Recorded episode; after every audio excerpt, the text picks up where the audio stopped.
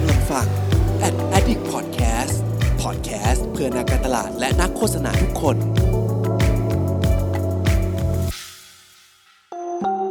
รู้ศัพท์รู้ภาษา กับโฆษณานุกรมคำศัพท์คำที่ 106 คือคำว่า RSS feed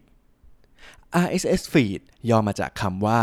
Really Simple Syndication ซึ่งเป็นการแปลงข้อมูลต่างๆ ให้อยู่ในรูปแบบมาตรฐานกลาง ที่เรียกว่า XML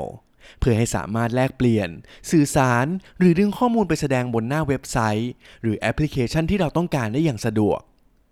โดย RSS feed นี้มีข้อดีนั่นก็คือเมื่อมีการแก้ไขต่างๆ ข้อมูลจะอัปเดตตามเว็บไซต์ต้นทางโดยอัตโนมัติ อย่างในระบบพอดแคสต์ในปัจจุบันนั่นเอง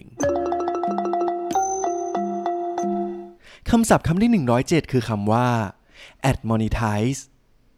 ad monetize คือการสร้างรายได้ผ่านเว็บไซต์ บล็อก หรือแอปพลิเคชันโซเชียลมีเดียต่างๆ โดยการได้รับรายได้เหล่านี้ ก็เป็นรายได้จากการลงโฆษณาต่างๆ ที่ทางแพลตฟอร์มได้มีการนำมาเสนอในช่องทางของเจ้าของเพจ หรือช่องนั้นๆ นั่นเอง โดยในแต่ละแพลตฟอร์มเอง ต่างก็มีเงื่อนไขในการให้รายได้ที่แตกต่างกันไป เช่น การหารายได้จากโฆษณาในคลิป Facebook นั้น ก็จะมีเงื่อนไขแตกต่างจากในคลิปของ YouTube โดยปัจจัยต่างๆ เช่น ความยาวของวิดีโอ ระยะเวลาขั้นต่ำในการรับชมวิดีโอ เป็นต้นคำศัพท์คำที่ 108 คือคำว่า PR PR ย่อมาจากคำว่า Public Relations หรือแปลเป็นไทยได้ว่าการประชาสัมพันธ์ ซึ่งเป็นวิธีที่องค์กรหรือแบรนด์ต่างๆ ใช้ในการสื่อสารไปยังลูกค้าผ่านสื่อต่างๆ มากมาย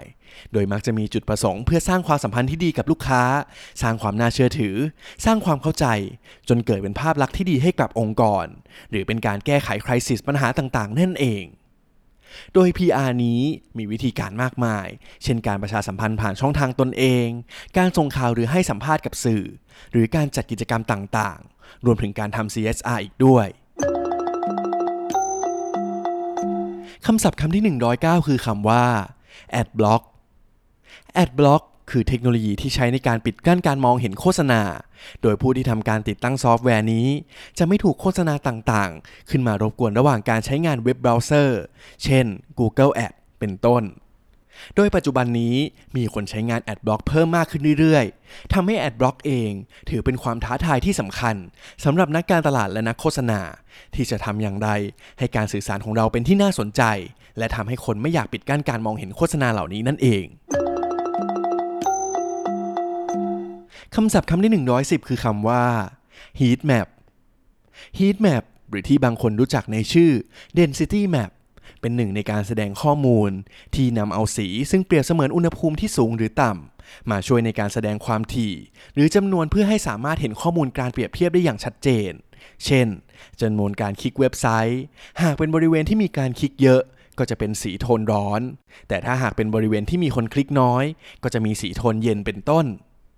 โดยการทำความเข้าใจ heat map นี้ เป็นที่นิยมอย่างมากในวงการ UX เพราะเป็นวิธีการหนึ่งที่จะช่วยให้เราสามารถเข้าใจพฤติกรรมของผู้ใช้ได้ดีมากยิ่งขึ้น ก่อนที่จะเริ่มทำสินค้าหรือบริการต่างๆ เหล่านั้นนั่นเอง